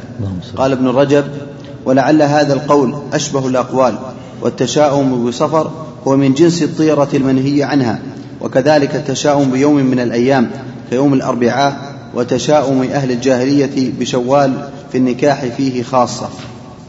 قوله ولا نور نعم ولذلك قال يتزوجون في شوال. وعائشة رضي الله عنها بينت هذا بطلان ما عليه أهل الجاهلية. قالت إن النبي تزوجني في شهر شوال. أيكم أحظى مني؟ كانت تستحب أن تزوج بنات أخيها في شوال. نعم. قوله ولنوء النوء واحد الأنواع. وسيأتي الكلام عليه في بابه إن شاء الله تعالى. وهي النجوم استسقاء بالنجوم الأنواع النجوم ولا نوء إبطال لما كان أهل الجاهلية يستسقون بالأنواع وهي نسبة المطر والسقيا إلى إلى النجوم والأنواع. فأبطله النبي صلى الله عليه وسلم. سيأتي له باب خاص باب ما جاء في الاستسقاء بالأنواع نعم. قوله ولا غول هو بالضم اسمه وجمعه أغوال وغيلان وهو المراد هنا. قال أبو السعادات الغول واحد الغيلان. وهو جنس من الجن والشياطين.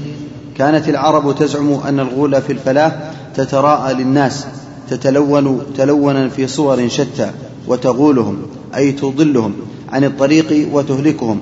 فنفاه النبي صلى الله عليه وسلم وأبطله نفى يعني نفى اعتقاد الجاهلية أن الغول تتراءى للناس في الفلوات والصحاري وتتلون بألوان أشكال تظلهم وتهلكهم وتخيفهم. فأبطله النبي صلى الله عليه وسلم ولا ولا غول نعم. جاء في حديث إذا تغولت الغيلان فبادروا بالأذان. يعني إذا إذا ظهر رأى هذه الصورة في البرية أذن فتذهب لكن الحديث فيه ضعف. الحديث نعم. رجع الحديث فيه ضعف. الحديث نعم. نعم. فإن ها؟ يمكن. بس إذا كان وحده. إذا كان وحده يرى.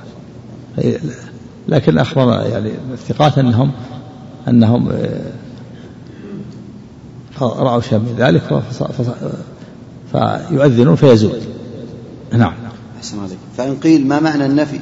وقد قال النبي صلى الله عليه وسلم إذا تغولت نعم. الغيلان نعم. قول الرسول في سنة قيل فإن الشياطين لا تقيل. من هذا؟ لا هذا في القيلولة. قيل يحتاج إلى ثبوت الحديث. قيل من القيلولة يعني. نعم. فإن قيل ما معنى النفي وقد قال النبي صلى الله عليه وسلم إذا تغولت الغيلان فبادروا بالأذان أجيب عنه بأن ذلك كان في الابتداء ثم دفعها الله عن عباده أو يقال المنفي ليس وجود الغول بل ما يزعمه العرب من فإن قيل؟ أحسن عليك. فإن قيل. فإن قيل ما معنى النفي وقد قال النبي صلى الله عليه وسلم إذا تغولت الغيلان فبادروا بالأذان. ما معنى في قول لا غول لا غول. كيف ينفي والحديث الآخر يقول إذا تغولت الغيلان فبادروا بالأذان؟ الحديث يثبت الغول. الحديث إذا تغولت الغيلان. وحديث هنا حديث أبي هريرة ينفي الغول. فما الجمع بينهما؟ نعم. أجيب عنه بأن ذلك كان في الابتداء ثم دفعها الله عن عباده.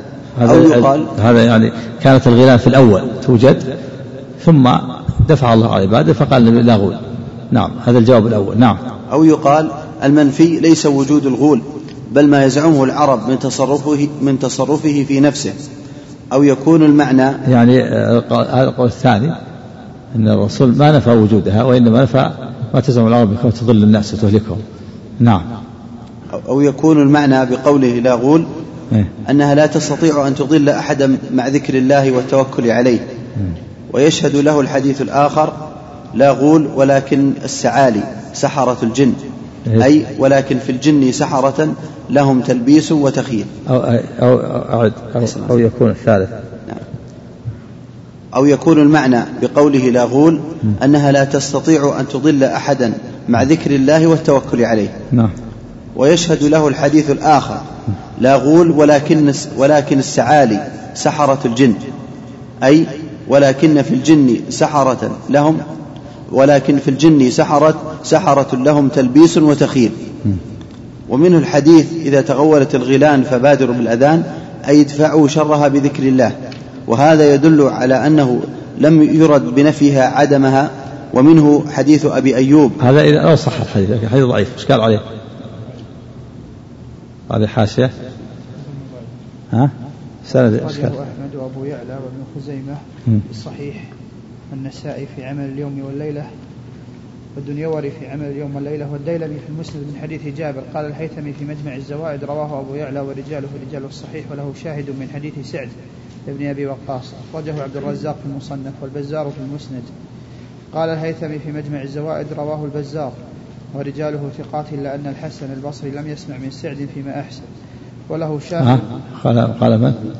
هذا الهيثمي عفوا الله. إيه،. قال رواه البزار ورجاله ثقات إلا أن الحسن البصري لم يسمع من سعد. في سند حسن البصري؟ نعم. فيما أحسن. وله شاهد آخر من حديث أبي هريرة. أخرجه ابن خزيمة في الصحيح.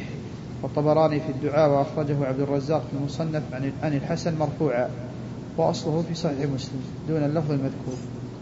أصله؟ في صحيح مسلم دون اللفظ المذكور وين اللفظ ها؟ أصل الحديث لا. إيه، هذا لا لا أول غير غير هذا تبادلت الغير لكن هذا إيه، إيه. السيوطي قال السيوطي في الجامع الصغير رواه الطبراني في الأوسط عن أبي هريرة وهو ضعيف كذلك نقل عن السديد أنه ضعيف لكن هنا قال ذكر له شاهد له شاهد إيش؟ هذا الحشي قال وله شاهد آخر من حديث أبي هريرة أخرجه ابن خزيمة في الصحيح. والطبراني في الدعاء. إيه، ينظر الشاهد. معناه يتقوى به. حسن لغيره لكن الشاهد ليس ضعيفا. هذا الح- هذا نعم. نعم.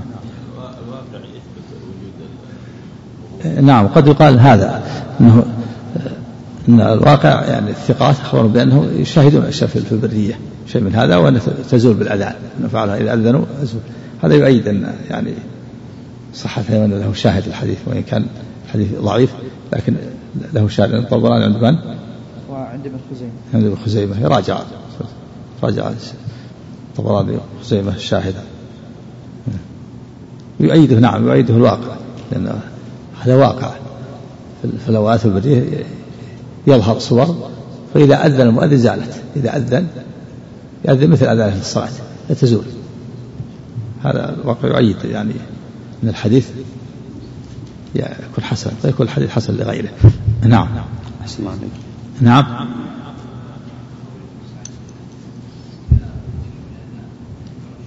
ها؟ إيش؟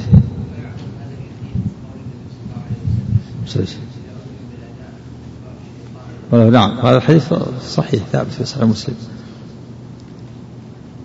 أن إذا سمع الأذان أدبر وله ضراب ثم يرجع فإذا ثوب الصلاة كذلك حتى يختم الموعظ بنفسه نعم هذا هذا الشيطان حقيقي إذا ما في إشكال. نعم. قال ومنه حديث أبي أيوب كان لي تمر في سهوة فكانت الغول تجيء فتأخذ.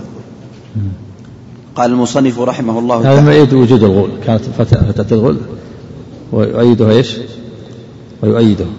عد أحسن الله عليك. قال ومنه الحديث إذا تغولت الغيلان فبادروا بالأذان أي يدفعوا شرها بذكر الله وهذا يدل على أنه لم يرد بنفيه عدمها. ومنه حديث أبي أيوب كان لي تمر في سهوة فكانت الغول تجيء فتأخذ. اشكال عليه؟ قال قطعة من حديث أخرجه الترمذي في الجامع وقال حديث وقال هذا حديث حسن غريب وأحمد في المسند وأبو نعيم في الدلال والطبراني في الكبير. بس. نعم. قال المصنف رحمه الله تعالى ولهما عن أنس قال قال رسول الله صلى الله عليه وسلم لا عدوى ولا طيرة ويعجبني الفأل. قالوا وما الفأل؟ قال الكلمة الطيبة. قوله ويعجبني الفأل؟ قال أبو السعدات الفأل مهموز فيما يسر ويسوء والطيرة لا تكون إلا فيما يسوء وربما استعملت فيما يسر. يقال تفاءلت بكذا. قال قال أبو السعادة. قال أبو السعادات عندك؟ قال نعم قال أبو السعادات الفأل مهموز فيما يسر ويسوء والطيرة لا تكون أبو السعادة هو ابن الأثير الجزري في غريب الحديث. نعم الفأل مهموز. نعم.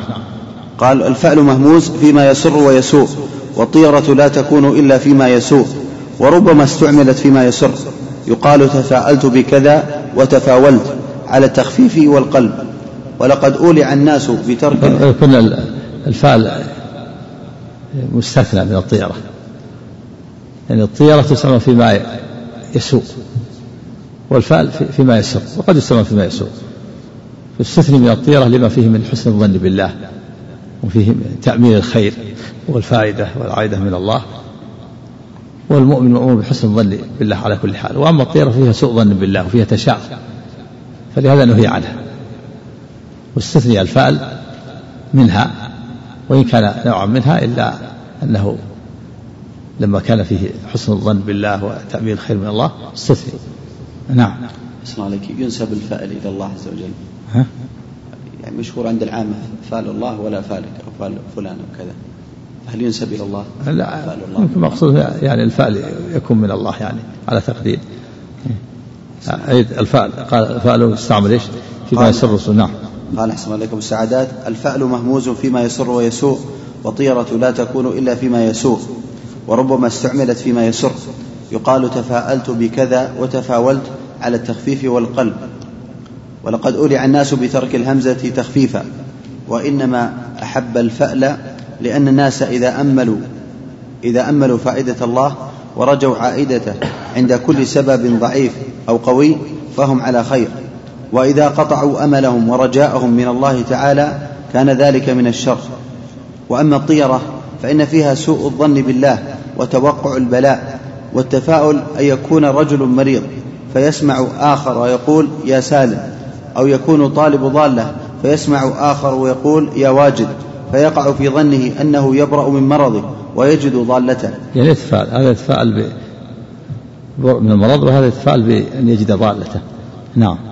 أو راشد اسمع إنسان ذهب في تجارة فيقول يا غانم يا راشد يتفاءل بالغنم والرشد. تفاءل مثلا بالربح أو يسمع يقول يا رابح هو تاجر فيتفاءل بالربح. لا. كل هذا من هذا الباب. نعم. ومنه الحديث قيل يا رسول الله ما الفأل؟ قال الكلمة الطيبة. قوله قالوا وما الفأل؟ قال الكلمة الطيبة. بين صلى الله عليه وسلم أن الفأل يعجبه فدل على أنه ليس من الطيرة المنهي عنها. قال ابن القيم رحمه الله ليس في الإعجاب بالفأل ومحبته شيء من الشرك بل ذلك إبانة عن مقتضى الطبيعة وموجب الفطرة الإنسانية التي تميل إلى ما يوافقها ويلائمها. كما أخبرهم صلى الله عليه وسلم أنه حبب إليه النساء والطيب وكان يحب الحلواء والعسل ويحب حسن الصوت. قال ابن القيم. قال ابن القيم رحمه الله ليس في الإعجاب بالفأل ومحبته شيء من الشرك بل ذلك إبانة عن مقتضى الطبيعة وموجب الفطرة الإنسانية التي تميل إلى ما يوافقها ويلائمها. كما أخبرهم صلى الله عليه وسلم أنه حبب إليه النساء والطيب وكان يحب الحلواء والعسل ويحب حسن الصوت بالقرآن والأذان ويستمع إليه ويحب معالي ويحب معالي الأخلاق ومكارم الشيم وبالجملة يحب كل كمال وخير وما يفضي إليهما. والله سبحانه قد جعل في غرائز الناس الإعجاب بسماع بسماع الاسم الحسن ومحبته وميل نفوسهم إليه. وكذلك جعل فيها الارتياح والاستبشار والسرور باسم الفلاح والسلام والنجاح والتهنئة والبشرى والفوز والظفر ونحو ذلك. فإذا قرعت هذه الأسماء والأسماع استبشرت بها النفس وانشرح لها الصدر وقوي بها القلب. وإذا سمعت أضدادها أوجب لها أوجب لها ضد هذه الحال. فأحزنها ذلك وأثار لها خوفا وطيرة وانكماشا وانقباضا عما قصدت أو عما قصدت له وعزمت عليه. قصدت. أحسن عليه عما قصدت له وعزمت عليه. فأورث لها ضررا في الدنيا ونقصا في الإيمان ومقارفة الشرك. وقال الحليمي وإنما كان صلى الله عليه وسلم يعجبه الفأل لأن التشاؤم سوء ظن بالله تعالى بغير سبب محقق. والتفاؤل حسن, حسن ظن به والمؤمن مأمور بحسن الظن بالله تعالى على كل حال. صحيح. كلام طيب. نعم. قال المصنف رحمه الله تعالى ولأبي داود بسند صحيح عن عقبة بن عامر رضي الله بارك. عنه قال بارك الله الترمذي صار فيه مجال يمكن بعد. سم نعم. هذا سائل يقول فضيلة نعم. الشيخ رجل كان يعمل في إدارة حكومية وكان قد اختلس أشياء من هذه الإدارة أجهزة ونحوها وقد ترك تلك الإدارة وهو الآن تائب ويخشى أن يعيد تلك الأجهزة إما من العقاب أو من الافتضاح فهل يتصدق بقيمتها؟ هذا إن استطاع أن يعيدها آه، يعيدها ولو ولو لم يقل إن إنه أخذها ولو لم يسمي نفسه يرسلها مع وكيل إلى الإدارة ويقول هذا استحقاق لكم أو هذه أو, يجعلها كأنها هدية لهم يرسل هذه الأجهزة. استطاع أو أو قيمتها إن كانت ما تضيع إلى المدير أو المسؤول. هذا هو الواجب عليه إن كان يستطيع. لا بد يرسلها. ولا يقول أني سرقتها أو كذا ولا يفضح نفسه. يقول هذا استحقاق لكم أو هذا تبرع لكم. أو يوكل واحد يرسلها لهم. يقول هذا من إنسان من إنسان يرى أن هذا استحقاق لكم أو كذا أو مساعدة لكم في هذه الإدارة. مساعدة لأنه يرى أن أن عليه حقا أن يرسل مثل هذا. سواء بنفسه ولا بوكيله. لكن إذا لم يستطع هذا أو كان يترتب على أو ترد أو كان يترتب على هذا مفسدة هذا صدق بها في المصالح العامة بنيانها. لكن الظاهر أنه يستطيع في مثل هذا. يستطيع يرسل هذه الأجهزة إلى هذه الإدارة بنفسه أو بوكيله ولا يقول إنه سرقها ولا كذا. يقول هذا استحقاق لكم أو إنسان يرى أن عليه حقا يرسل لكم مثل هذا؟ تبرأ ذمته. نعم. بسم الله الرحمن الرحيم. الحمد لله رب العالمين وصلى الله وسلم وبارك على نبينا محمد وعلى آله وصحبه أجمعين. قال الشيخ عبد الرحمن بن حسن رحمه الله تعالى. قال المصنف رحمه الله تعالى ولأبي داود بسند صحيح عن عقبة بن عامر قال ذكرت الطيرة عند رسول الله صلى الله عليه وسلم. فقال أحسنها الفأل ولا ترد مسلما. فإذا رأى أحدكم ما يكره فليقل اللهم لا يأتي بالحسنات إلا أنت ولا يدفع السيئات إلا أنت ولا حول ولا قوة إلا بك. قوله عن عقبة بن عامر هكذا وقع في نسخ التوحيد وصوابه عن عروة بن عامر. عن عروة؟ كذا أحسن. نعم. وصوابه عن عروة بن عامر كذا أخرجه, كذا أخرجه أحمد وأبو داود وغيرهما وهو مكي اختلف في نسبه فقال أحمد عن عروة بن عامر القرشي وقال غيره الجهني واختلف في صحبته فقال البارودي له صحبة وذكر ابن حبان في ثقات التابعين وقال المزي لا صحبة له تصح. قوله فقال أحسنها الفأل قد تقدم أنه صلى الله عليه وسلم كان يعجبه الفأل. وروى الترمذي وصححه عن أنس رضي الله عنه أن النبي صلى الله عليه وسلم كان إذا خرج لحاجته يحب أن يسمع يا نجيح يا راشد. وروى أبو داود عن بريدة رضي الله عنه أن النبي صلى الله عليه وسلم كان لا يتطير من شيء وكان إذا بعث عاملا سأل عن اسمه فإذا أعجبه فرح به وإن كره اسمه رؤي كراهة كراهية ذلك في وجهه وإسناده حسن وهذا فيه استعمال الفأل قال ابن القيم رحمه الله. نعم لما فيه من تأميل الخير وحسن الظن بالله. فلهذا استثني الفعل من الطيرة. الطيرة فيها سوء ظن بالله وفيها سبب في القلق والوساوس. فلهذا حرمت. أما الفأل ففيه حسن ظن بالله وتأميل الخير والفائدة من الله فلذلك استثني. نعم. قوله وإن كره نعم. وإن كره اسمه رؤية كراهية ذلك في وجهه إيه. يعني يتأثر من من هذا الاسم. يعني وأنه ينبغي تغييره. لأن المعاني الأسماء قوالب بالمعاني نعم. لا. من باب التطير. من باب يعني التفاؤل بالاسم الحسن وأنه ينبغي يكون الاسم حسنا نعم. قال ابن القيم رحمه الله أخبر صلى الله عليه وسلم أن الفأل من الطيرة وهو خيرها فأبطل الطيرة وأخبر أن الفأل منها ولكن ولكنه خير منها. ففصل بين الفأل والطيرة لما بينهما من الامتياز والتضاد ونفع أحدهما ومضرة الآخر. ونظير هذا منعه من الرقي بالشرك وإذنه في الرقية إذا لم يكن فيها شرك لما فيها من المنفعة الخالية من المفسدة. قوله ولا ترد مسلما قال الطيبي تعريض بأن الكافر بخلافه. قوله اللهم لا يأتي بالحسنات إلا أنت. لا يرعوي. ترده الطيرة لأن الشرك أعظم. ويقع في الشرك الأكبر. لكن المسلم ما ينبغي أن ترده الطيرة. نعم. قوله لا اللهم لا يأتي بالحسنات إلا أنت ولا يدفع السيئات إلا أنت. أي لا تأتي طيرة بالحسنات ولا تدفع المكروهات. بل أنت وحدك لا شريك لك الذي تأتي بالحس... الذي تأتي بالحسنات وتدفع السيئات. والحسنات هنا النعم والسيئات المصائب. كقوله أينما تكونوا يدرككم الموت ولو كنتم في بروج مشيدة وإن تصبهم حسنة يقولوا هذه من عند الله وإن تصبهم سيئة يقولوا هذه من عندك. قل كل من عند الله فما لهؤلاء القوم لا يكادون يفقهون حديثا. ما أصابك من حسنة فمن الله وما أصابك من سيئة فمن نفسك. وأرسلناك للناس رسولا وكفى بالله شهيدا.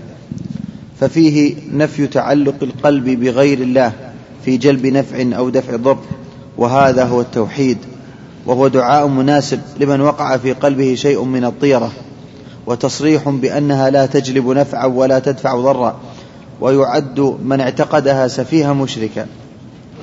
قوله ولا حول ولا قوة إلا بك استعانة بالله تعالى على فعل التوكل وعدم الالتفات إلى الطيرة التي تكون سببا لوقوع المكروه عقوبة لفاعلها.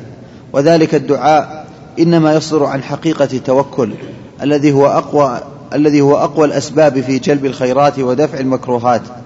والحول والتحول الانتقال من حال إلى حال والقوة على ذلك بالله وحده لا شريك له. ففيه التبري من الحول والقوة والمشيئة بدون حول الله وقوته ومشيئته. وهذا هو التوحيد في الربوبية وهو الدليل على توحيد الإلهية الذي هو إفراد الله تعالى بجميع أنواع العبادة وهو توحيد القصد والإرادة وقد تقدم بيان ذلك بحمد الله. قال إيش أحسن عليك. وهو الدليل على توحيد الإلهية الذي هو إفراد الله تعالى بجميع أنواع العبادة يعني توحيد الربوبية هو الدليل على توحيد الألوهية نعم. نعم. وهو إفراد الله تعالى بجميع أنواع العبادة وهو توحيد القصد والإرادة. وقد تقدم بيان ذلك بحمد الله.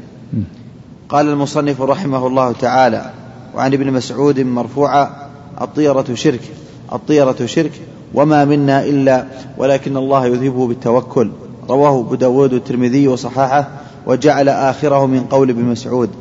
قول آخر وما منا إلا ولكن الله بالتوكل يعني هذا مدرج من كلام ابن مسعود. المرفوع الطيرة شرك الطيرة شرك. نعم. أحسن عليك. ورواه ابن ماجه وابن حبان ولفظ أبي داود الطيرة شرك الطيرة شرك الطيرة شرك ثلاثة. وهذا صريح في تحريم الطيرة وأنها من الشرك لما فيها من تعلق القلب على غير الله تعالى. قال ابن حمدان تكره الطيرة وكذا قال غيره من أصحاب أحمد. قال الكراهة كراهة التحريم. يعني تحرم الطيرة إذا أطلق في عرف السلف يراد بها التحريم. كراهة التحريم نعم. قال ابن مفلح والأولى القطع بتحريمها لأنها شرك وكيف يكون الشرك مكروها؟ الكراهية الاصطلاحية. نعم الكراهة الاصطلاحية عند المتأخرين. كراهة الاصطلاحية عند المتأخرين للتنزيه. لكن مراد هنا بكراهة التحريم. نعم. قال في شرح السنن وإنما وإنما جعل الطيرة من الشرك لأنهم كانوا يعتقدون أن الطيرة تجلب لهم نفعا أو تدفع عنهم ضرا إذا علموا بموجبه. فكأنهم أشركوا مع الله. علموا بموجبها. الموجب يعني النتيجة. أما الموجب بالكسر المقتضي. علموا بموجبها نعم. علموا بنتيجتها نعم. لأنهم كانوا يعتقدون أن الطيرة تجلب لهم نفعا أو تدفع عنهم ضرا إذا عملوا بموجبه. فكأنهم أشركوا مع الله تعالى. قوله وما منا إلا قال أبو القاسم الأصبهاني والمنذري في الحديث إضمار والتقدير وما منا إلا وقد وقع في قلبه شيء من ذلك. انتهى. وقال الخلخالي حذف المس... وقال الخلخالي نعم حذف. المستثنى أو حذف المستثنى لما يتضمنه من الحالة المكروهة وهذا من أدب الكلام. قوله ولكن الله يذهبه بالتوكل أي لكن لما توكلنا على الله في جلب النفع أو دفع الضر أذهبه الله عنا بتوكلنا عليه وحده. قوله وجعل آخره من قول ابن مسعود قال ابن القيم وهو الصواب فإن الطيرة نوع من الشرك. قال المصنف رحمه الله تعالى ولأحمد من حديث ابن عمرو من ردته طيرة عن حاجته فقد أشرك قالوا فما كفارة ذلك؟ قال أن تقول اللهم لا خير إلا خيرك ولا طير إلا طيرك ولا إله غيرك هذا الحديث رواه أحمد والطبراني عن عبد الله بن عمرو بن العاص وفي إسناده ابن لهيعة وبقية رجاله ثقات.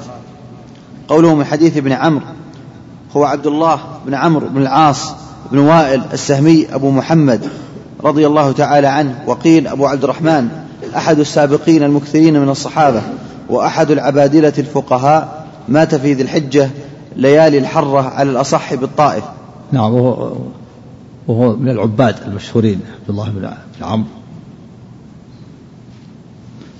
ومعروف القصة قصة مع النبي صلى الله عليه وسلم أنه كان يصوم النهار ويقوم الليل.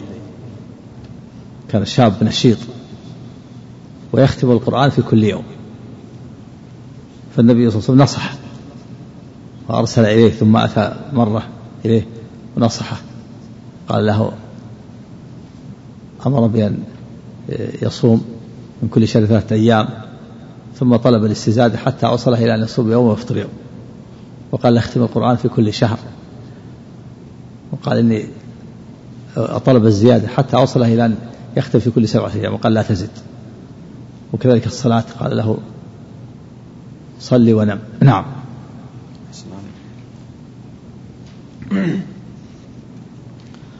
قوله من ردته طيرة عن حاجته فقد أشرك وذلك أن طيرة هي التشاؤم بالشيء المرئي أو المسموع. فإذا رده شيء من ذلك عن حاجته التي عزم عليها كإرادة السفر ونحوه فمنعه عما أراده وسعى فيه ما فمنعه عما أراده وسعى فيه ما رأى وسمع تشاؤما فقد دخل في الشرك كما تقدم. فلم يخلص توكله على الله بالتفاته إلى ما سواه فيكون للشيطان منه نصيب. قوله فما كفارة ذلك إلى آخره فإذا قال ذلك وأعرض عما وقع في قلبه ولم يلتفت إليه كفر الله عنه ما وقع في قلبه ابتداء لزواله عن قلبه بهذا الدعاء المتضمن للاعتماد على الله وحده والإعراض عما سواه. اللهم لا طير إلا طيرك ولا خير إلا خيرك ولا إله غيرك. إذا قال هذا الدعاء مع الإعراض مع الإعراض وجهاد النفس حتى لا يقع في قلبه شيء من ذلك نعم. أحسن عليك. وتضمن الحديث أن الطيرة لا تضر من, من. أن الطيرة لا تضر من كرهها ومضى في طريقه وأما من لم يخلص توكله على الله واسترسل مع الشيطان في ذلك فقد, يقع فقد يعاقب بالوقوع فيما يكره لأنه أعرض عن واجب الإيمان بالله وأن الخير كله بيده فهو الذي يجلبه لعبده بمشيئته وإرادته وهو الذي يدفع عنه الضر وحده بقدرته ولطفه وإحسانه فلا خير إلا منه وهو الذي يدفع الشر عن عبده فما أصابه من ذلك فبذنبه كما قال تعالى ما أصابك من حسنة فمن الله وما أصابك من سيئة فمن نفسك قال المصنف رحمه الله تعالى وله من حديث الفضل بن عباس إنما الطيرة ما أمضاك أو ردك هذا الحديث عند الإمام أحمد من حديث الفضل بن عباس. قال خرجت مع رسول الله صلى الله عليه وسلم يوما اللهم فبرح فبرح ضبي فمال في شقه فاحتضنته. فقلت يا رسول الله تطيرت. فقال إنما الطيرة ما أمضاك أو ردك. وفي إسناده انقطاع. أي بين مسلمة راويه وبين الفضل. وهو الفضل بن العباس بن عبد المطلب ابن عم النبي صلى الله عليه وسلم رضي عنه. قال ابن معين قتل يوم اليرموك وقال غيره. وفي إسناده إيش؟ أحسن الله عليك. وفي إسناده انقطاع بين مسلم راويه وبين الفضل. نعم. قال ابن معين قتل يوم اليرموك وقال غيره قتل يوم مرج الصفر سنة ثلاثة عشرة وهو ابن, وهو ابن اثنتين وعشرين سنة.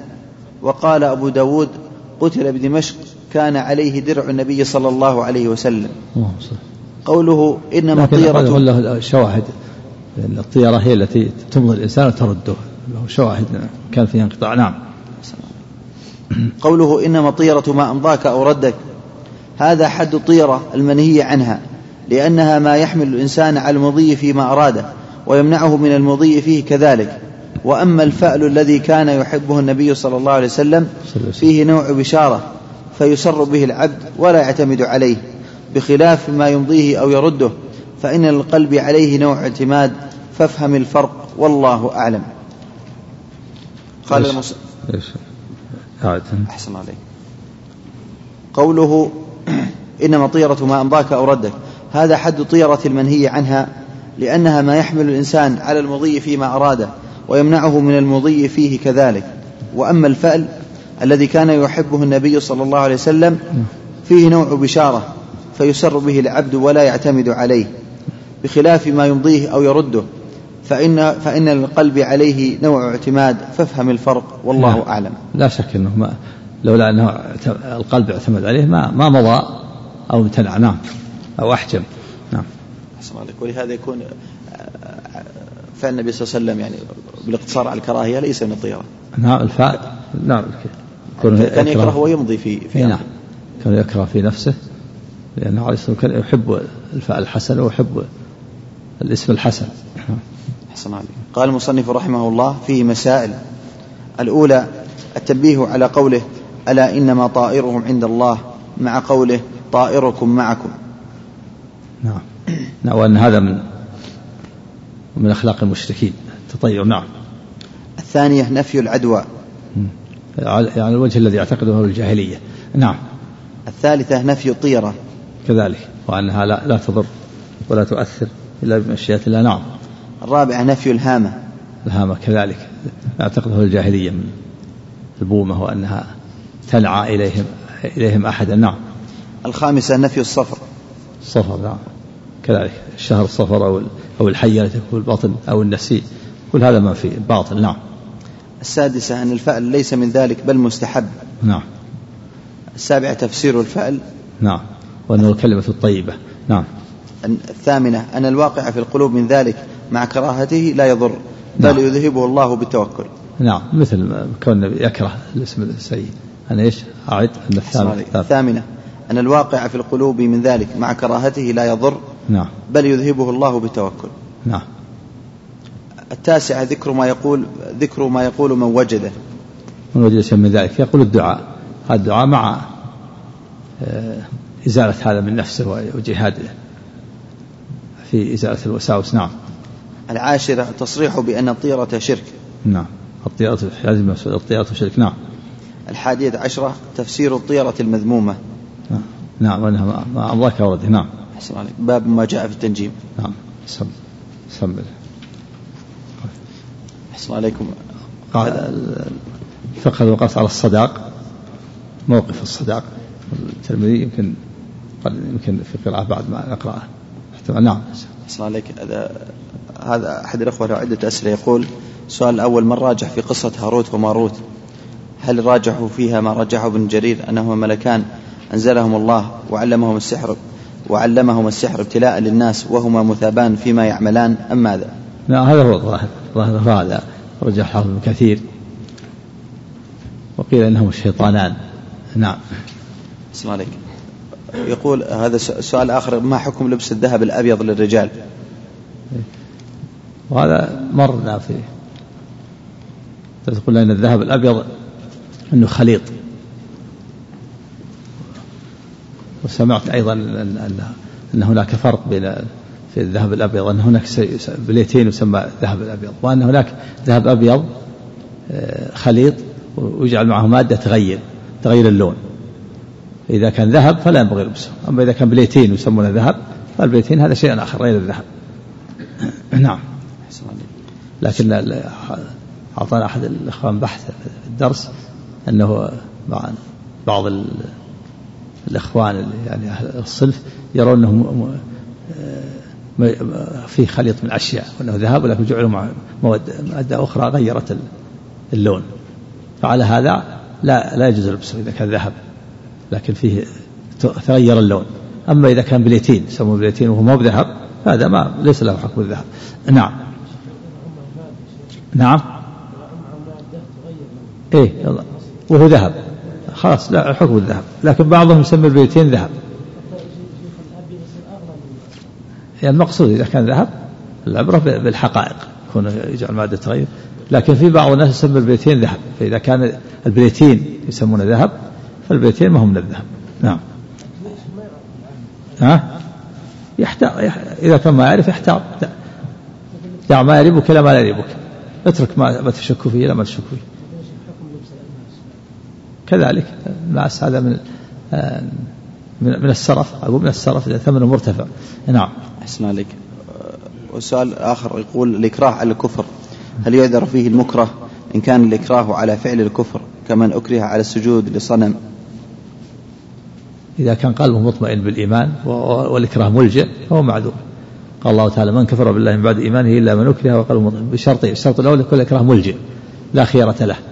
والثاني أن يكون قلبه مطمئن بالإيمان. أما إذا أكره واطمأن قلبه بالكفر فهذا لا يعذر. أو كان الإكراه غير ملجئ. يعني بعض الناس مجرد ما يسمع كلمة يوافق. ولهذا قيل في قصة الذباب في أنه قال الأول قدم قال ليس عندي شيء مقرب. قالوا قربوا له ذبابا فوافق ما مانع. ظاهره أنه ما مانع أنه ما وصل لحد الإلجاء وإن كان القصة في من سبقنا. لكن إذا وصل إلى حد الإلجاء يعني وضع السيف على رقبته لا حيلة لا حيلة له هذا عذر له إذا كان قلبه مطمئن بالإيمان. نعم. نعم.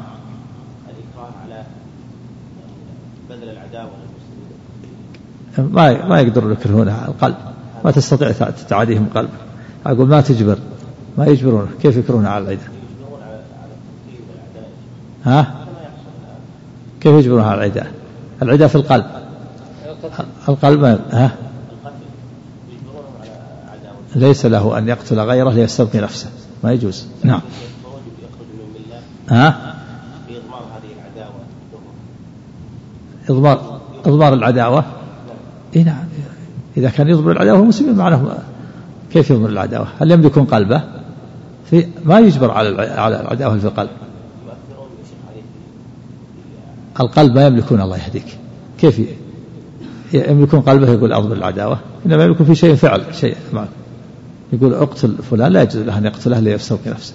أما في القلب ما يقدر أحد يجبره. قلب لا, لا يمكن إلا الله. لا لا لا يقبل الدنيا. نعم. أحسن نعم. عليك. هذا السؤال يقول نعم كم؟ نعم. يقول امرأة لها زوج وحصل بينهما خلاف فذهبت إلى بيت أهلها وقد اتصلت بزوجها قبل وفاته بأيام. فخيرها في المقام عند أهلها أو ترجع إليه وهي كبيرة في السن فما لبث أن مات. فهل يلزم هذه المرأة أن ترجع إلى بيت زوجها مع العلم أنها تضرر بالرجوع لأن البيت ضيق ولا تأتلف مع ضرتها فهل لها أن تعتد عند أهلها؟ لا تعتد في بيته. يقول امكثي حتى أبلغ الكتاب وأجله تعتد في بيت زوجها نعم. إذا كان له بيت نعم. لها, لها مكان نعم. ذكر الإمام ابن تيمية في شرح العمدة كلام معناه أن أسبال الثياب. إذا لم يكن خيلاء فإنه ليس بمحرم. نرجو من فضيلتكم إيضاح هذه المسألة. المسألة فيها خلاف. والصواب أن الإسبال إن كان الخيلاء فهو محرم وأشد وإثمه أعظم. يقول من جرى ثوب الخيلاء لا ينظر الله إليه وإن كان لغير الخيلاء فهو محرم لحديث البخاري ما أسلم كبين فهو في النار. لكن إذا كان الخيلاء يكون أشد.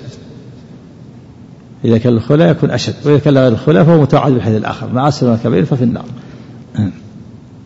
نعم. أحسن عليك هذا السائل يقول كيف نجمع بين الحديث لا عدوى ولا طيرة وحديث فر من المجذوم فرارك من الأسد؟ أرجح ما قيل في هذا أنه لا عدوى على الوجه الذي يعتقده أهل الجاهلية. وفر من المجذوم هذا على من باب اجتناب أسباب من باب اجتناب أسباب الهلاك. نعم. ها؟ نعم. ما القدرة على إيش؟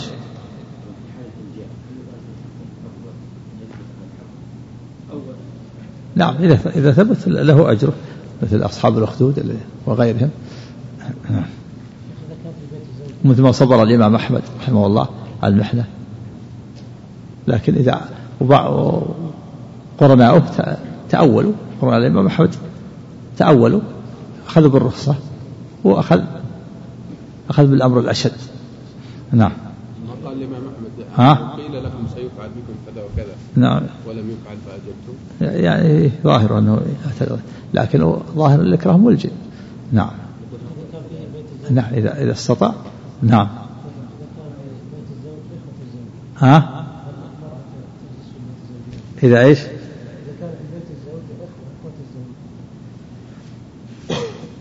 إذا إذا كانت يخلون بها لا. لكن تكون أقول ما يمنع تكون في مكان مستقل ولا يخلون بها. نعم. نعم. نعم. ينوي السجود لله. ينوي السجود لله إذا ألجأ وينوي بالسجود لله. نعم. نعم. بسم الله الرحمن